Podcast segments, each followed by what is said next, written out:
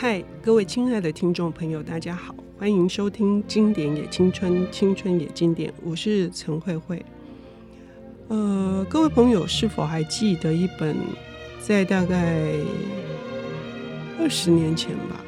造成了文学界的一片赞誉，尤其是喜欢日本文学的读者们，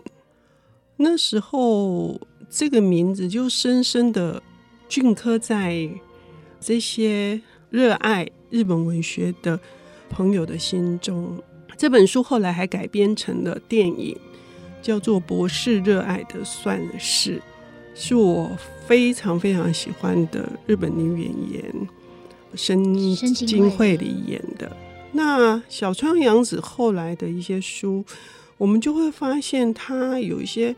很共同的特性，但是又有很多出人意表的设定跟展开。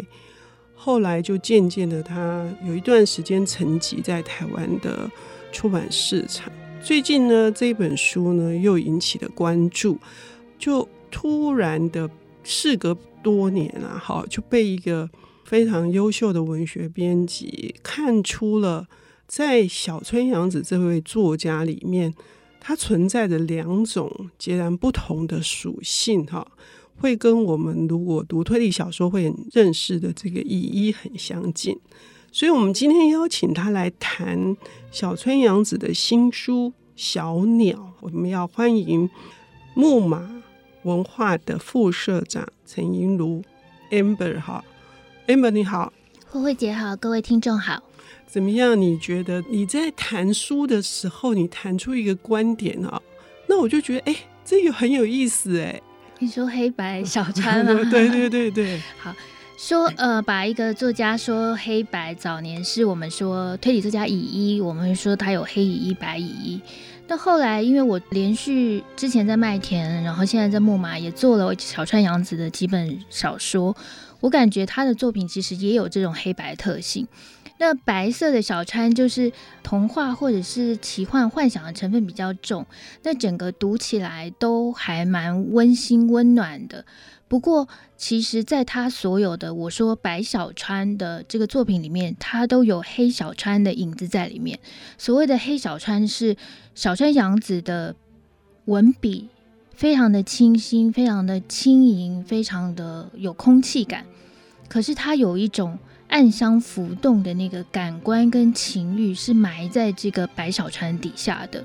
所以他的作品，你在看他的行文之中，有时候你会被他这个感官性或者这个黑小川，尤其是人心里面比较幽微的、比较幽暗的，甚至是比较深沉的那一面，你会被惊动到。我觉得他这个黑白两面。在他的作品里面，向来都是共存，也非常吸引人。嗯，如果我们要很片面的去界定它，黑乙一、白乙一，通常会就是一个关键词。白乙一就是温暖的，黑乙一呢就是黑暗的。显然，小川洋子的层次很多，当然乙一也是哈。听众朋友如果有兴趣的话，哈、嗯，可以这样同时认识这两个。非常特别的，而且乙一还有三个艺名，三个笔名哈。那这本书《小鸟》哈，它不是用中文来表示，它是用假名哈。口多利哈，嗯，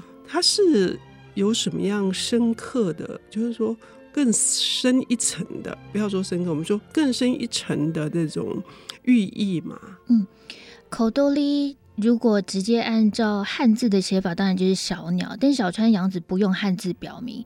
这个完全跟他的这本小说里面的故事的情节有一点关联。口多利，他如果念起来，其实也像是掳走孩子，就是掳掳童掳童犯。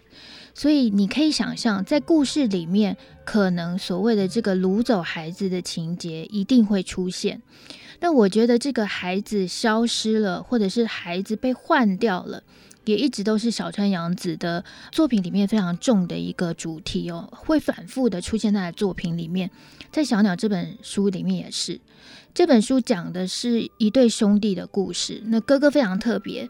哥哥他从小大概十一岁之后，他再也不说人类说的语言，他自己创造了自己独有的能够跟鸟沟通的，也就是说，他听得懂鸟儿在说什么，鸟鸣在表达什么，同时他也会模仿鸟的声音去跟这世上所有的鸟沟通。可是再也没有人类可以跟他交流，除了他唯一的弟弟。嗯，关于这一点哈，很显然的，身为他的父母。应该是相当的头疼嘛，哈、嗯，而且总是怀着一个期待，说他也许就是这个阶段是这样，有一天他会回归到，就是你活在一个同样一个社群或者是一个团体或一个社会里面，你总是需要有一个沟通的工具嘛，好，共同的语言。可是其中有一个段落就写他们。妈妈就是四处求医啦，是去找到了一个教授。嗯，这家人其实对于哥哥突然变成这样子，其实不太能够接受。这里小川洋子就写了母亲是怎么样所谓的为母则强，他想尽各种办法，尤其是这妈妈还打听到，听说遥远的地方有一个实验室里面的教授，他知晓这世上所有特殊的语言，所以他就带着从来没有远行过的这对兄弟一起去找那个教授。这个母亲希望说，这个教授告诉他。哦，你的儿子说的是一个遥远的国家的语言，嗯、那这个妈妈她就可以宽怀，她会想说啊，不是我出了什么毛病让孩子变成这样，她只是说了一个我们不懂的语言，但是世界上有人在用。那这段旅行非常的特别哦，因为你会看到这个哥哥的个性，他的特别之处完全显现在这个旅行里面。对这个哥哥，你会发现他很多的执着，嗯。他有他自己的仪式啊，旅行的仪式感。比如说，他要带什么东西，然后他搭火车的时候，他他收在一个白色小篮子。提箱里面的东西要怎么样的一个一个取出来检查，然后再一个一个收回去。所以你在这趟旅程里面，你就可以看到这个哥哥特别的个性，以及他最后为什么再也不能够离开家门去远方旅行。那当然到了那个实验室里里头之后，其实这一对呃这母子三人其实经历了不是非常礼貌的对待。不过，在小川洋子的文笔就是这么厉害哦。他对于这个世上我们受到的一些不公平或不公正的待遇，他永远能够用另外一个让你感到安慰的方式告诉你，或者是说安慰这些受伤的人。比如说，这个弟弟他就会听到那个老教授用那个录音机录下哥哥的声音，他就会想象那个录音机里面有小人。就是在那里锤着锤着锤着哥哥的声音，把哥哥声音锤进那个音轨里头。嗯，为什么这个弟弟需要有这样的想象？是因为他哥哥不只是会听得懂鸟儿的语言，他自己也会创造出如何去跟鸟儿沟通的语言，而居然弟弟他因为对哥哥的这一种感情，哈、嗯。他是听得懂的，对，只有他听得懂。他是听得懂那个语言的。嗯、然后哥哥再也不愿意踏出门一步了，哈、嗯，所以变成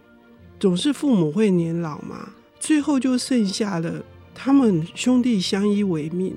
这个时候是不是会看到一个更大的困境呢？我觉得这个世上只有。单单一个人，他可以理解你，以及这个人作为你对外跟这个世界的沟通的桥梁有多重要。就是这个桥梁之间联系感，是小川洋子在这本小说里面不断重复的一件事情。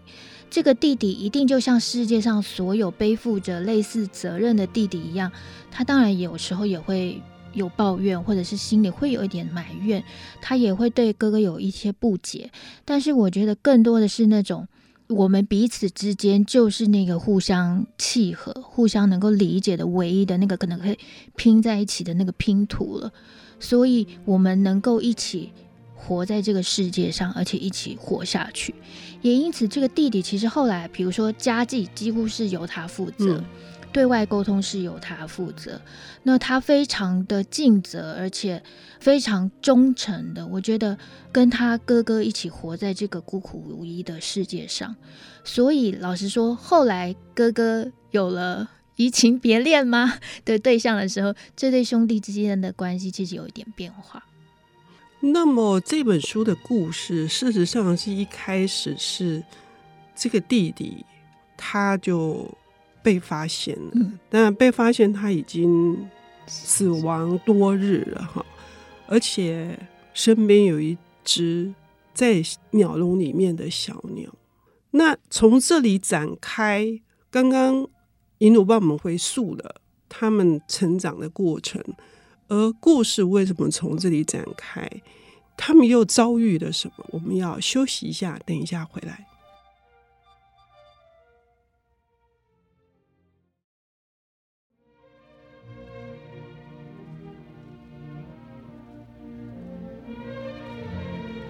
欢迎回到《经典也青春，青春也经典》，我是陈慧慧。我们邀请到的是木马文化的副社长陈莹如小姐，她为我们带来的这本书是曾经创下惊人的销售记录以及电影卖座的这个奇迹的博士热爱的算是作者小川洋子哈，她也是国际知名的作者，也曾经多次得过非常多国内外奖项的小川洋子。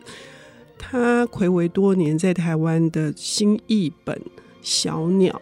小鸟讲一对相依为命的兄弟，而哥哥是一个非常特殊的孩子，在年幼的时候便不再说人类的语言，全世界唯一能够听得懂哥哥的话的，就是他的弟弟。那在这种生活的形态之下，哈。弟弟他有一天也过世了。事实上，就是他们家只剩下他一个，然后他也过世，然后才开始谈到说，事实上这个弟弟已经在一个幼稚园的鸟屋为他们做义工，做了二十年以上。哈，弟弟他是怎样的负担起家计，然后为什么他又做这些事？那他现在已经是孤零零的一个人。弟弟到底要怎么样把这条路走下去呢？嗯，故事的开始就是弟弟，后来故事里面我们都叫他小鸟叔叔。他被那个瓦斯抄表员发现，就孤独死死在自己的家里。这个时候，这小川洋子写说，因为他的死，这些邻居啊才突然想起来啊，原来我们的社区里面小鸟叔叔就住在这里呀，然后开始回想他的故事。第一个疑点就在这里出现了：为什么这个社区里面的人好像过了好多年才想起来还有个小小鸟叔叔在？而这个小鸟叔叔呢，他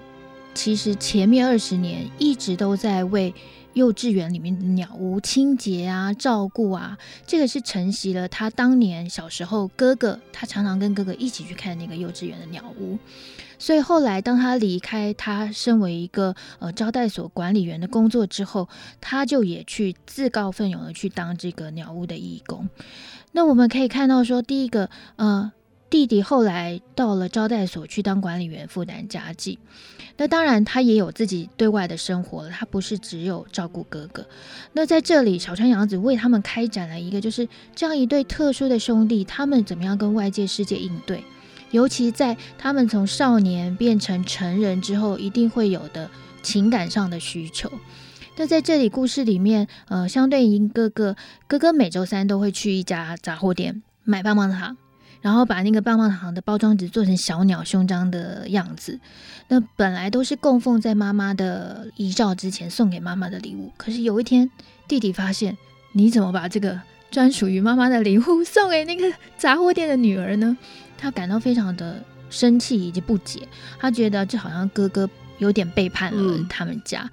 那后来，当然哥哥跟这个杂货店女儿的感情，当然就是有一点无疾而终。那后来弟弟他自己也喜欢上了一个图书馆的女孩。那我们就可以看到小川洋子怎么样处理